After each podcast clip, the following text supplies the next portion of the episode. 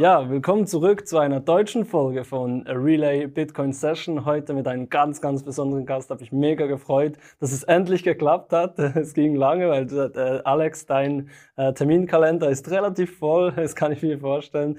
Ähm, aber äh, ja, freut mich mega, dass du heute hier bist. Äh, Dr. Alex von Frankenstein.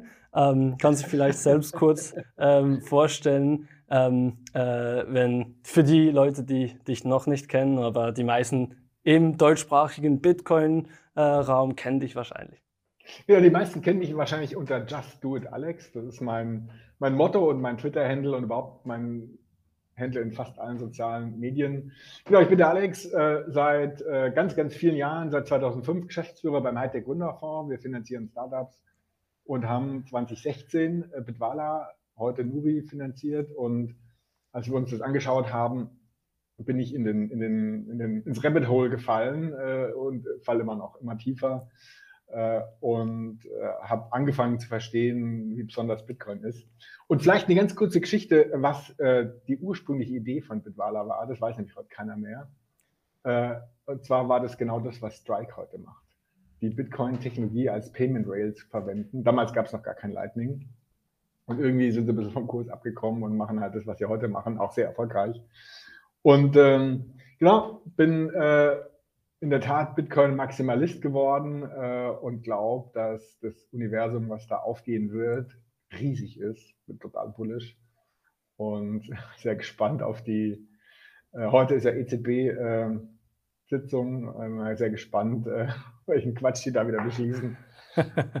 ja. geil. Ja, es ist wirklich äh, ein Follow wert auf Twitter. Äh, just at just do it Alex. Ich meine, ich folge dir wirklich äh, und, und genieße täglich deine Tweets. Du bist ja eben mega ähm, mega beschäftigt, aber auch mega aktiv seit Jahren jetzt im Bitcoin-Space. Bist auch bekannt dafür, ähm, andere relativ äh, bekannte Persönlichkeiten auch zu konvertieren in Bitcoin und zu überzeugen von Bitcoin. Ich glaube, ein prominentes Beispiel ist Frank Thelen, ja, genau. mit dem ihr ähm, auch beim Blocktrainer zum Beispiel mehrere Interviews zusammen hattet und Panel-Discussions, wo er immer so dagegen geschossen hat und ihr habt debattiert. und jetzt habe ich da gelesen, mal letzt, Ende letzten Jahres, dass der ja jetzt auch voll ins Rabbit Hole gefallen ist und auch ein Bitcoiner geworden ist. Wo nimmst du die Energie her, für äh, äh, äh dieses, diesen Space so weiterzubringen? Wir sind ja noch so früh und eben mal mit, mit all diesen Leuten, neben all deinen anderen äh, beruflichen Tätigkeiten und Aktivitäten, wo nimmst du die Energie her, dieses Bitcoin-Projekt äh, so zu pushen? Ja, ich glaube halt, dass das Finanzsystem, um es jetzt positiv zu formulieren, sehr stark beschädigt ist und, und sehr stark unter Druck ist. Und wir sehen es, die Geldmengen explodieren, jetzt mit Verzögerungen die Inflationsraten explodieren. Europa, Deutschland 7,5 Prozent. Und wenn man es irgendwie so misst wie 1980, sind wir irgendwie bei 17 Prozent. Also auf jeden Fall mal zweistellig.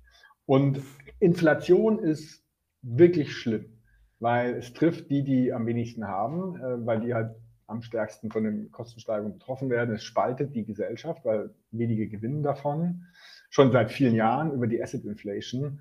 Und es führt halt zu Fehlentscheidungen, wirtschaftlichen Fehlentscheidungen und damit sagen ähm, auch sinkendem Wohlstand. Und, und Bitcoin ist letztlich äh, die einzige echte Blockchain, wirklich dezentral, wirklich nicht kontrolliert und, und eben wirklich limitiert und das echte Gegengewicht zu, äh, zu einem sehr unsoliden Finanzsystem. Und äh, als, als Startup, VC-Investor suchen wir immer nach großen Opportunities. Was ist groß? Und ich glaube, eine Lösung für ein weltweit beschädigtes Finanzsystem, was eben Bitcoin darstellt, ist riesig. Riesig, riesig, riesig. Und das ist einfach begeisternd. Und es geht gar nicht nur irgendwie um Geld verdienen, Bitcoin mit Mehrwert, sondern es geht auch darum, einen positiven Impact in der Gesellschaft zu haben. Und das hat man eben mit Sound Money. Mhm. Und das treibt dich an eigentlich. Ja?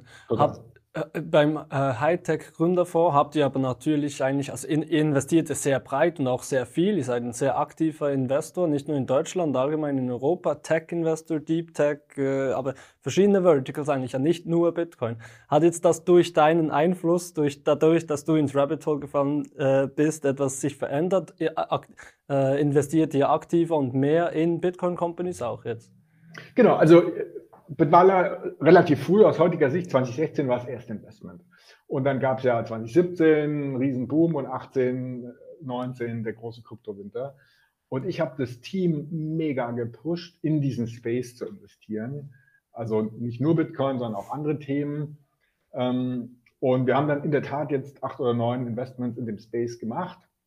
Zum Beispiel äh, super sinnvoll, äh, äh auch super gut unterwegs, Tankany in, in München Crypto Custody. Ja, löst ja das Problem, will man vielleicht selber nicht seine Sachen verwalten, weil man sich nicht zutraut oder so, ähm, warum auch immer. Und, und Custody ist eben für, für jetzt auch im, im professionellen Bereich dann, dann eine Lösung.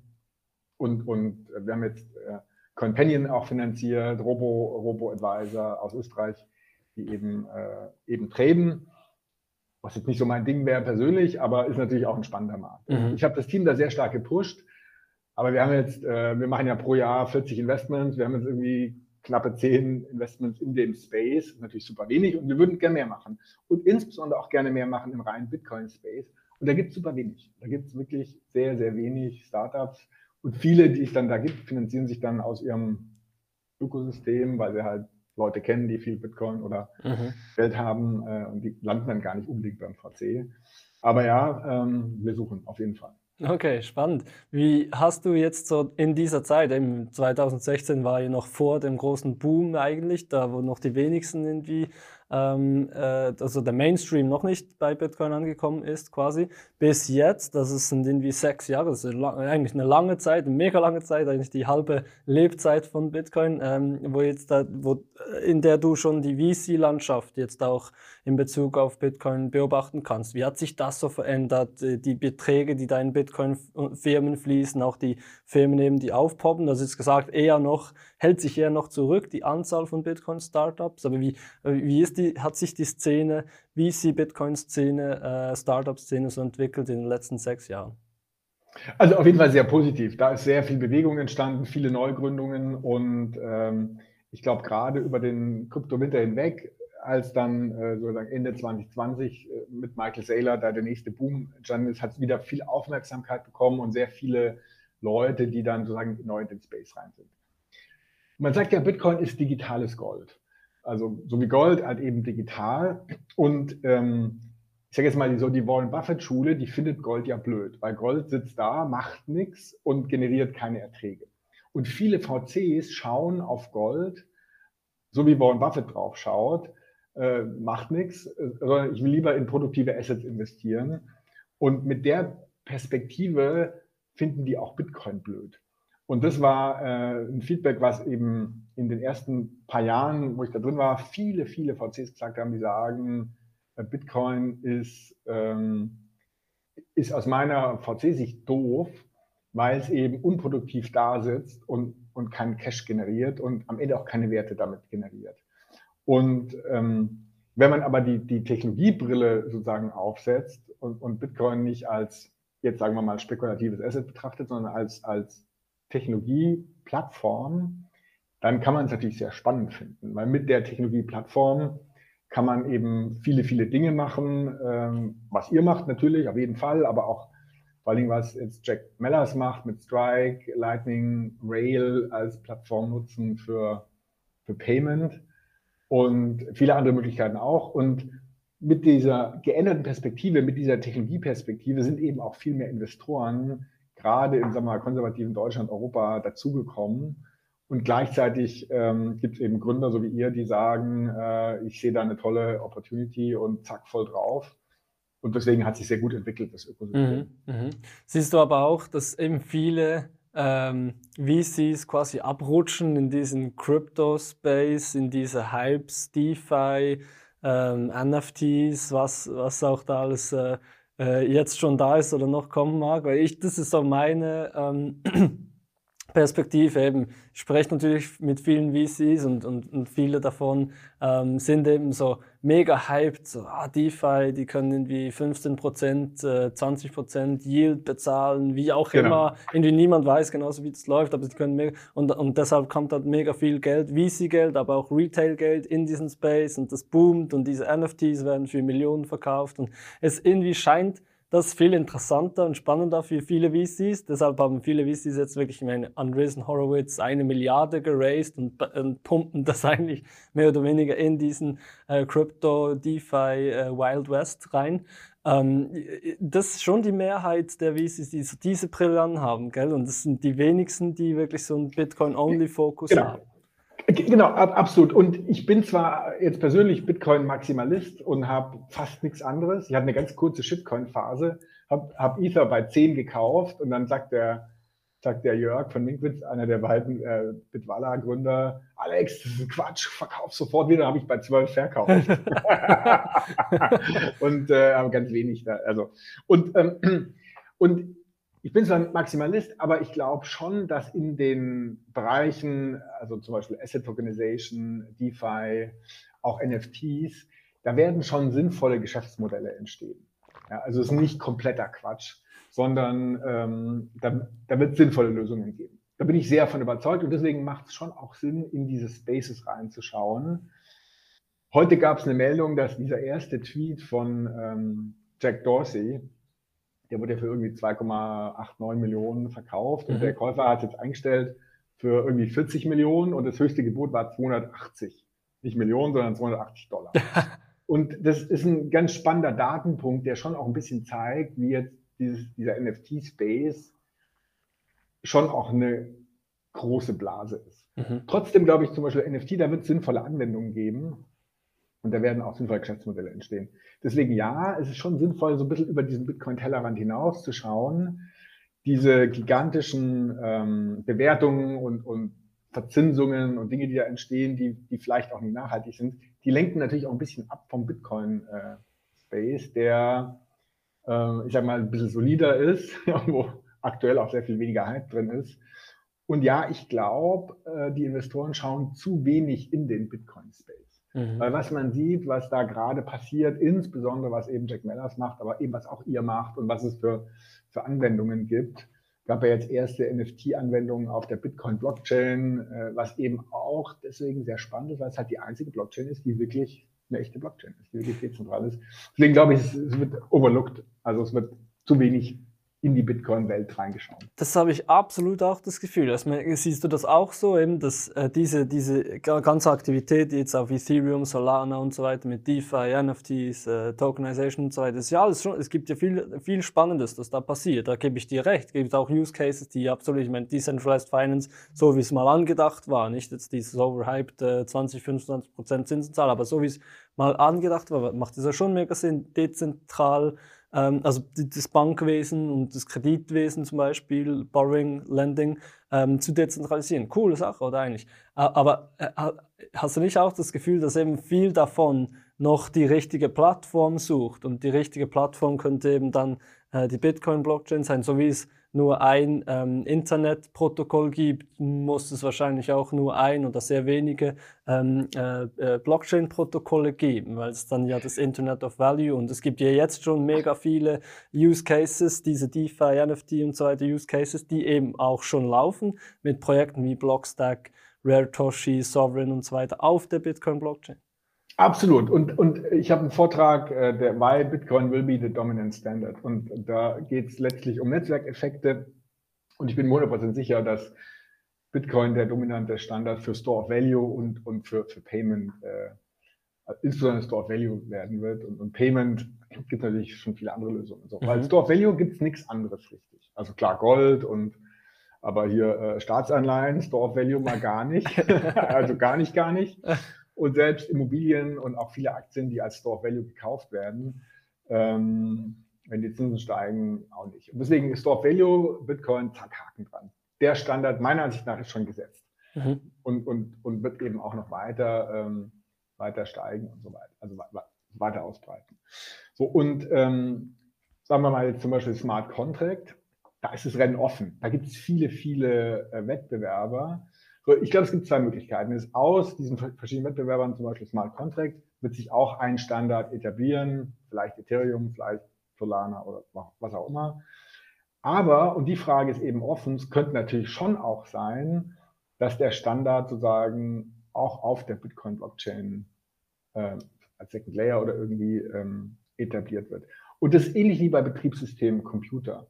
Da gab es halt jetzt mit Windows wirklich einen Standard äh, im PC-Bereich und, und im Smartphone-Bereich gibt es halt praktisch zwei, äh, Android und, und iOS, und aber ganz viel ist verschwunden. Und ähm, jetzt gibt es da eben, wenn man jetzt Computer ein bisschen weiterdenkt, also PC, Laptop, gibt es halt Windows als Standard und dann gibt es einen anderen Standard bei anderen Computern, bei den Smartphones. Und so kann es auch bei Smart Contracts dann doch zwei verschiedene Standards geben. Bitcoin ist halt Store of Value und dann in einem anderen Spielfeld äh, Smart Contract gibt es einen anderen Standard aber könnte natürlich dann doch auch äh, aufgesaugt werden. Ich glaube, das Rennen ist total offen. Mhm. Ähm, das werden wir sehen. Ähm, ich würde fast eher tippen, dass es dann nochmal einen unterschiedlichen Standard gibt, aber mal gucken. Also, okay, aber, aber auf jeden Fall wird es ganz wenige geben, die überleben. Von den 10.000 äh, Cryptocurrencies, mhm. äh, die es gibt, da werden vielleicht 50 wirklich mhm. relevant werden. Also Bitcoin als Standard eben für Store of Value, für Wertspeicherung, dieses digitale Gold, diese ja. Savings Technology, da, da stehst du voll dahinter, da glaubst du äh, ganz fest dran. Glauben wir natürlich auch eben, deshalb äh, Spar-App, das ist ja what, what we do, also wir machen es sehr einfach eben in Bitcoin zu sparen. Und äh, das, das macht von, von, von, mir aus gesehen auch eben absolut Sinn, dieser digitale Gold-Standard. Äh, und sieht man sogar eben bei diesen ganzen äh, Crypto- Traders. Äh, ich meine, da eben, es gibt mega viel DeFi und so weiter, kann man mega viel machen. Da gibt es Shiba Inu, den nächsten Hype, der, der oder Solana, kannst du 100x, 1000x, mega, mega crazy. Ähm, MicroStrategy natürlich, Michael Saylor eben auch. Es gibt auch die ersten Nationen, die jetzt wie El Salvador, die Bitcoin eigentlich als Store of Value sehen und das aktiv auch kaufen.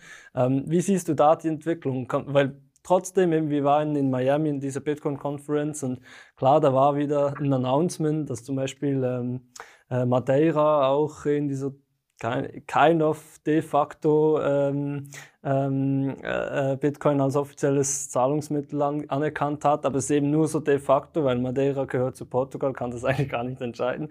Also so, die, die, Announcements waren von meiner Sicht her äh, ehrlich, ehrlich gesagt etwas ernüchternd.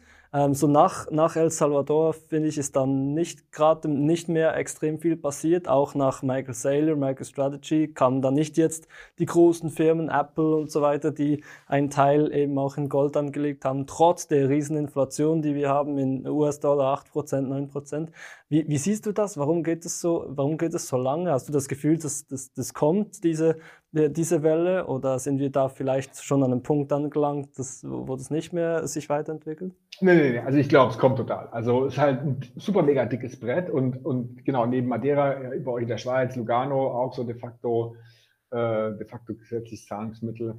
Und, ähm, und, und das kommt auf jeden Fall. Ich glaube, für Länder ist es halt, äh, also man muss ja, ähm, also man muss ja ähm, bestimmte Voraussetzungen haben. Also jetzt keine eigene Währung, eben Dollarstandard. Und da muss man aber auch eben einen sehr jungen, aufgeschlossenen Präsidenten haben, weil wir sehen da so eine Altersgrenze 35, 40. Mhm. Wer da drüber ist, ganz vielen fällt es da schwer anzukommen. Mhm.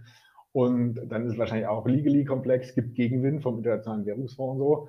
Also äh, die sind ja dagegen, ja, die wollen ja, dass auch El Salvador wieder aufhört damit. Und dann tun die sich schwer. Aber meine Prognose, ähm, und dazu stehe ich, dass wir dieses Jahr zwei weitere Länder sehen werden, die Bitcoin als gesetzliches Zahlungsmittel mhm. Die Kandidaten sind klar, Guatemala, Honduras, Paraguay, Argentinien und äh, weiß ja noch. Also ich glaube, es kommt. Und wir sehen dieses Jahr zwei, nächstes Jahr fünf, dann zehn und dann brechen die Dämme. Mhm. Und mich würde es auch nicht wundern, wenn es erste äh, Zentralbanken gibt. Mit Sicherheit halt, sorry, äh, die, die Schurkenstaaten äh, Iran, die halt irgendwie auch ein bisschen ausgeschlossen sind vom Finanzsystem. Klar meinen die und kaufen die vielleicht Bitcoin. Äh, und dann gibt dann irgendwann, kommen dann die Schweizer auch noch drauf, zusätzlich in Apple-Aktien kaufen sie ein bisschen Bitcoin, mhm. die Schweizer äh, Nationalbank. Also ich glaube, wir sind am Anfang von einer ganz großen Welle. Ja, gerade eben bei dieser Inflation, oder? Ich habe letzten, gut, letztens einen guten Podcast von Preston Pish gehört, der ja auch sehr viel über dieses Thema eben äh, debattiert, du sehr, sehr ein erfahrener äh, Investor ist und, und, und, und Finance- und Ökonomie-Spezialist und so weiter. Und dort war so die Debatte, ja, geht es dann noch, wie, wie weit geht das noch mit dieser Inflation? Ich meine, was, was ist so deine Meinung? In den nächsten Jahren wird sich das wieder etwas, werden das die Zentralbanken, die FED und so weiter wieder in den Griff kriegen? Jetzt sind ja eben, wie du vorhin gesagt hast, EZB und FED, die, ähm, die, die werden wahrscheinlich, also die Möglichkeit ist da, dass jetzt die Zinsen etwas erhöht werden. Könnt, könnten Sie das, die, diese Inflation damit wieder in den Griff kriegen? Oder hast du das Gefühl, wir sehen noch zweistellige Inflationsraten und dann wird eben dann Bitcoin immer mehr wirklich zum, zum äh, notwendigen Store of Value für, für viele Leute, damit die ihre Ersparnisse nicht verlieren? Genau, absolut. Ich glaube, wir sehen ganz sicher zweistellige Inflationsraten dieses Jahr. Also irgendwann piekt über die, über die offiziellen 10 Prozent raus. Inoffiziell sind wir eh schon zweistellig. So, und die Frage ist, ich meine, wir gucken auf die 70er Jahre, da gab es ja auch hohe Inflation, ähm, Vietnamkrieg, viel Geld gedruckt, Geldmengen hoch und dann hat es den Öllieferanten nicht mehr gepasst, haben die Ölpreise hochgesetzt und dann schwappt die Geldmenge in, in die Nachfrage rein, zack, Inflation. So, und was hat man damals gemacht? Paul Volcker hat die Zinsen ja brutal hochgesetzt auf 17 Prozent, glaube ich, in der Spitze. Und auch die zehnjährigen Staatsanleihen waren zweistellig und das müsste man heute auch machen. Wir haben ähnliche Inflationsraten, man müsste irgendwie ähnlich hoch äh, die, die Zinsen setzen. Wird aber nicht passieren, weil die Welt zu sehr verschuldet ist. Länder, Unternehmen, Privatverbraucher mit Immobilienkrediten und allem Möglichen. So, und was passieren wird, meine Meinung, die Zinsen werden unter dem notwendigen Niveau bleiben, um die Inflation zu bekämpfen. Und äh, das heißt, äh, die Inflation wird nicht eingedämmt werden. Und deswegen, ja, die Inflation wird unter Schwankungen weiter ansteigen. Und wenn dann noch sozusagen, also wenn die aufgeladene Geldmenge, äh, Professor Sinn spricht irgendwie von vier Billionen Überschussliquidität in der EU. So, wenn diese aufgeladene Geldmenge sich dann entlädt auf irgendwas, auf, auf Assets, auf Konsumpreise, äh, dann werden wir da hohe, hohe Preissteigerungen reden, weil die, die aufgeladene Geldmenge kann nicht mehr zurückgenommen werden. Warum? Weil jetzt in der EU gibt es ja klare Kandidaten, Italien, Frankreich äh, und wer weiß noch, äh, die gehen sofort pleite, wenn die Zinsen äh, mhm. ein gewisses Niveau steigen. Deswegen steigen die nicht. Und ja, wir werden hohe, und zwar dauerhaft hohe Inflation sehen, was echt mies ist äh, für, für die Gesellschaft mhm. ähm, und insbesondere für die, die wenig haben. Und äh, deswegen stört es mich auch total. Mhm. Und genau irgendwann entlädt sich es halt in Bitcoin Absolute, äh, Absolute Scarcity, einziges Asset im Universum, was wirklich begrenzt ist. Ja, Absolute Scarcity. Und ja, deswegen werden wir fette sechsstellige Preise sehen in den hm. nächsten, in dieser Dekade. Hm. Krass, ja. Ja, es macht absolut Sinn, das, was du erzählst. Ich meine, und was, was gibt es allenfalls für, wenn das eintrifft, diese makroökonomischen ähm, Entwicklungen, die du, die du da gezeichnet hast, was ich auch glaube, und, und, wenn eben die Inflationsraten dann mal so hoch sind, dass die Leute sich wirklich aktiv umschauen, hey, wo, wo äh, kann ich mein Geld packen, ähm, was gibt es denn für Alternativen? Ich meine, du, du hast jetzt auch gesagt, ähm, im Bitcoin klar, äh, aber für viele ist das dann vielleicht immer noch, weil es halt jung ist und die noch skeptisch sind, zu risky. Was, welche Alternativen würden die denn wählen? Gold, vielleicht gibt es ja. einen Aktienmarkt halt? Genau, äh, Gold definitiv. Also, und Gold ist halt alt und, und auch ein bisschen vorbelastet durch, ähm, durch äh, hohe Konzentration bei den Zentralbanken, durch vielleicht Marktmanipulation gibt es ja Leute und aber auch durch die Tatsache, dass es 1935 äh, in den USA ganz lange äh, enteignet illegal, illegal war zu besitzen. So, und ist halt schwer zu transportieren und hat so ein bisschen seine Probleme. Aber gibt es halt schon lange, ein paar tausend Jahre und ist dadurch auch etabliert. Es gibt natürlich schon auch ähm, also Aktien, andere Assetklassen, die ein Stück weit inflationssicher sind. Also wenn ich eine hohe Preissetzungsmacht habe, dann ähm, äh, und die Kosten steigen und ich kann meine Preise noch stärker erhöhen, dann gewinne ich durch Inflation. Aber es gibt auch Unternehmen, äh, die Inflationsverlierer sein werden, die durch Inflation scheitern und, äh, oder, oder Druck geraten und dann fallen die Aktienkurse. Und ich glaube, gerade bei Aktien muss man schwer aufpassen. Wer definitiv Inflationsverlierer ist, sind Anleihen, logisch. Und ich glaube, auch Immobilien sind kritisch, weil in dem Moment, wo ähm, die, also im Privatbereich, die Leute, die Privatleute haben eine Immobilie. Gibt es Inflation, können sie ihre Raten nicht mehr bedienen, müssen verkaufen, Deswegen, äh, und es gibt auch Statistiken, die zeigen, dass während der Inflationsphase währenddessen die Immobilienpreise fallen, weil, weil eben durch den Leverage ähm, äh, letztlich äh, Verkaufsdruck entsteht. Und, ähm, und dann sind sie kein guter Inflationsschutz während der Inflation. Wenn es dann irgendwie mal eine Währungsreform gibt, danach natürlich dann doch wieder gut. Mhm. Ähm, Immobilien auch ein bisschen schwierig, weil sie halt zwangsbesteuert werden können. Man kann halt irgendwie nicht, nicht äh, raus aus dem System. So, ich möchte mal einen Satz sagen zum Thema Inflation. Um einfach mal äh, ein konkretes Beispiel, gibt viele Beispiele, Anecdotal Evidence. Als ich, äh, als ich, also 10, 14 war. Da kostete die Eiskugel 30 Pfennig, sind 15 Cent. Und jetzt, äh, 40 Jahre später, kostet sie 1,50 Euro. Plus, minus. Und wir schauen über, ja, einen langen Zeitraum, aber wir schauen über einen Wertverlust oder eine Preissteigerung von 10x. Und das ist in der Phase, die nicht hochinflationär war. Und die Daumenregel ist für die Halbierung des Geldwertes 70 durch die Inflationsrate. Also bei 7% Inflation halbiert sich der Geldwert in 10 Jahren. Und 7% ist nicht zweistellig.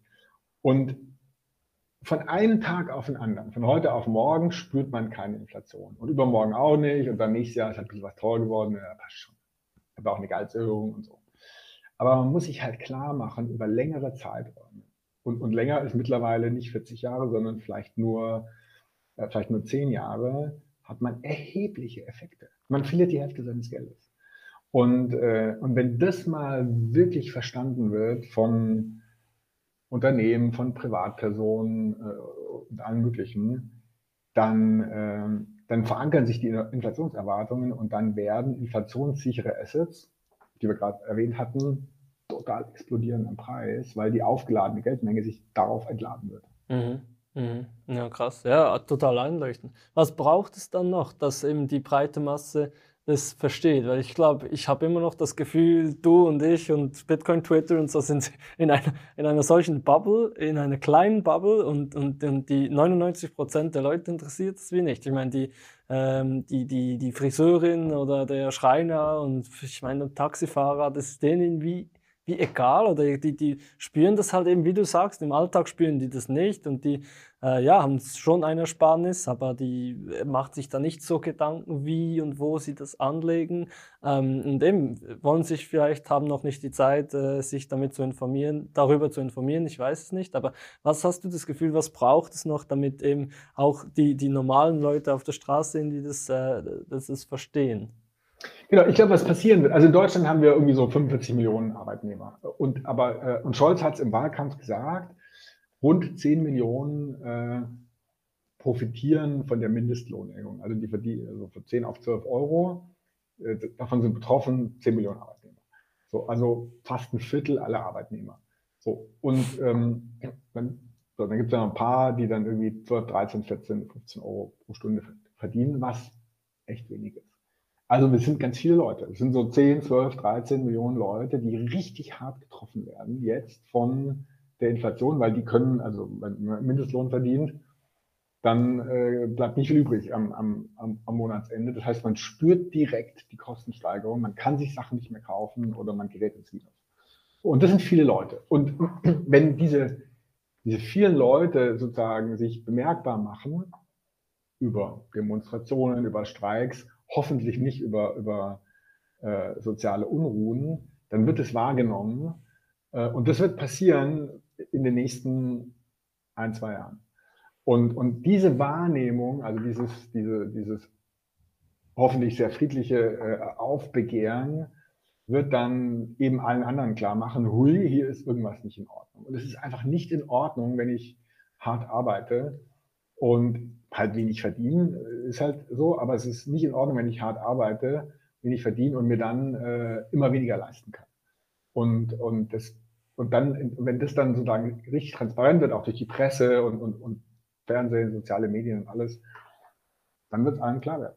Mhm. Ja, weil die Inflation schadet eben genau den Sparern und sie hilft denen, die verschuldet sind.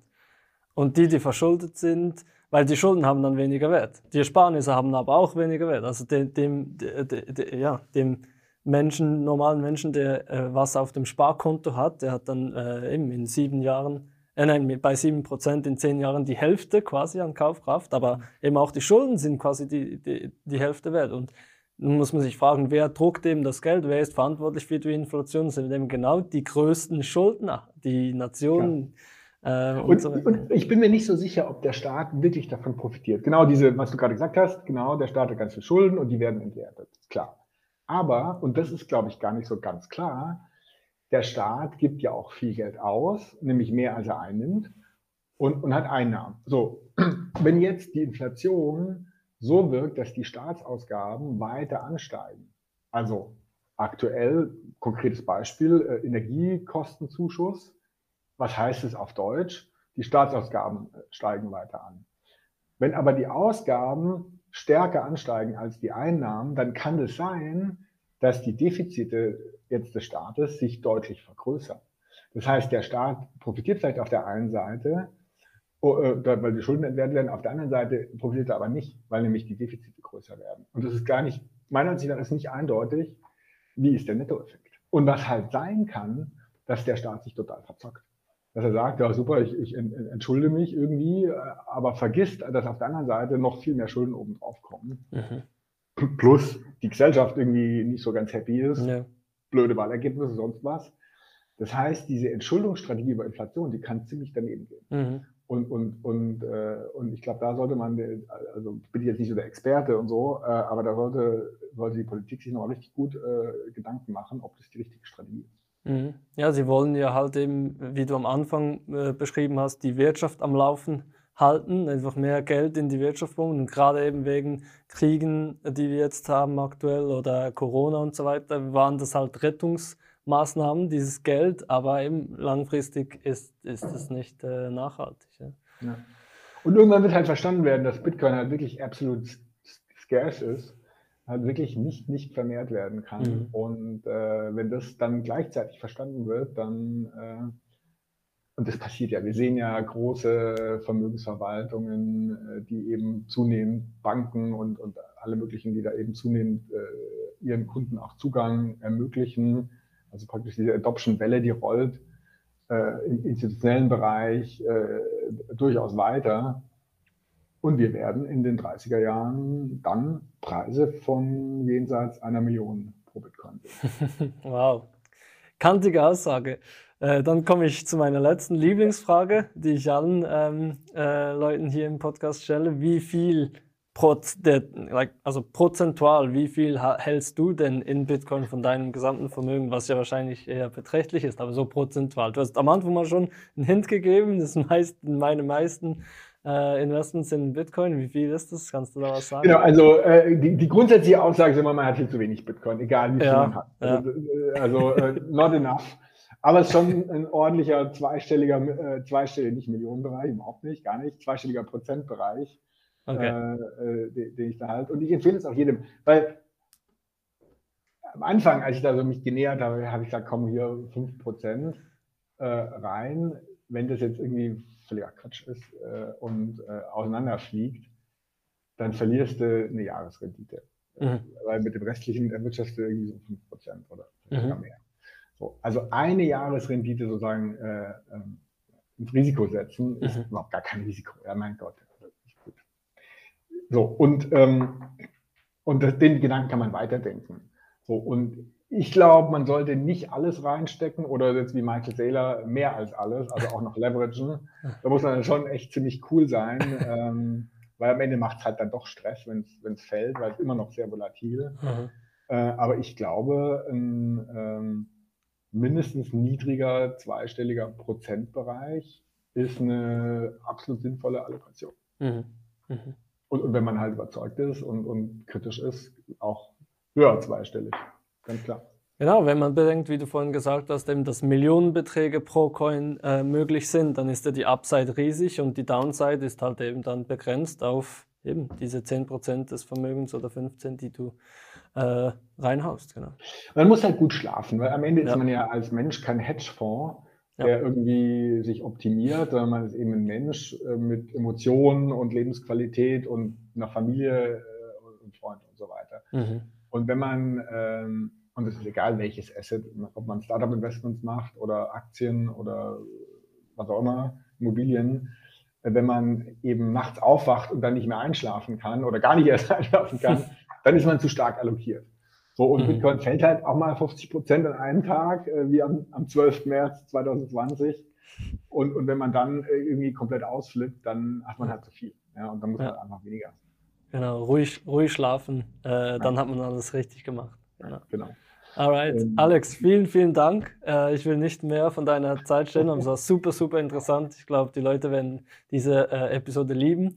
Und äh, ja, du, wir sehen uns aller spätestens wahrscheinlich in Innsbruck bei der großen Bitcoin-Konferenz oh ja, im September. Ja, freue mich sehr. Äh, der Peter Taschler macht eine coole, coole äh, Konferenz und ich glaube, äh, mit dem europäischen Ökosystem werden da ganz tolle, eine ganz tolle Community da sein. Absolut, absolut. Wir unterstützen das auch. Ich glaube, das wird riesig, die größte Bitcoin-Konferenz im deutschsprachigen Raum. Wir freuen uns. Vielen, vielen Dank für alles, was du auch machst für die Community. Wir sind große Fans und äh, ja, see you on Twitter, see you in äh, Innsbruck. Mach's noch gut. Ciao.